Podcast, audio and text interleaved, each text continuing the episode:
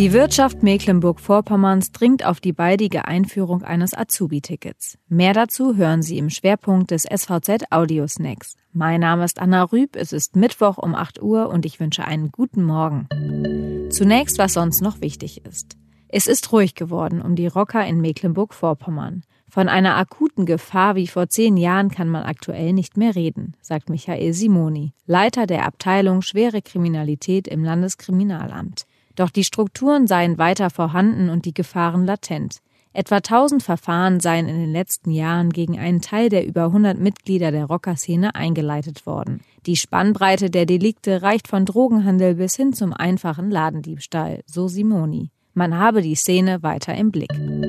Die Wirtschaft Mecklenburg-Vorpommerns dringt auf eine baldige Einführung eines Azubi-Tickets. Lehrlinge sollen von teilweise hohen Fahrtkosten zur Berufsschule entlastet werden. Zur Steigerung der Attraktivität auch der ländlichen Räume und der Berufsausbildung ist es dringend erforderlich, dass das Azubi-Ticket kommt. Deshalb sollte es spätestens ab dem 1. Februar 2021 verfügbar sein, forderte der Präsident der IHK Rostock, Klaus-Jürgen Strupp. Mecklenburg-Vorpommern ist bald das einzige Bundesland in den neuen Ländern, in dem es noch kein Azubi-Ticket gibt, heißt es in einer Mitteilung.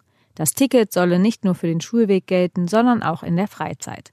Der Eigenanteil für Auszubildende soll auf maximal 1 Euro pro Tag begrenzt werden. Nach Erhebung des Verkehrsministeriums könnten rund 34.000 Lehrlinge, Berufsfachschüler und Schüler an Fachgymnasien von dem Ticket profitieren.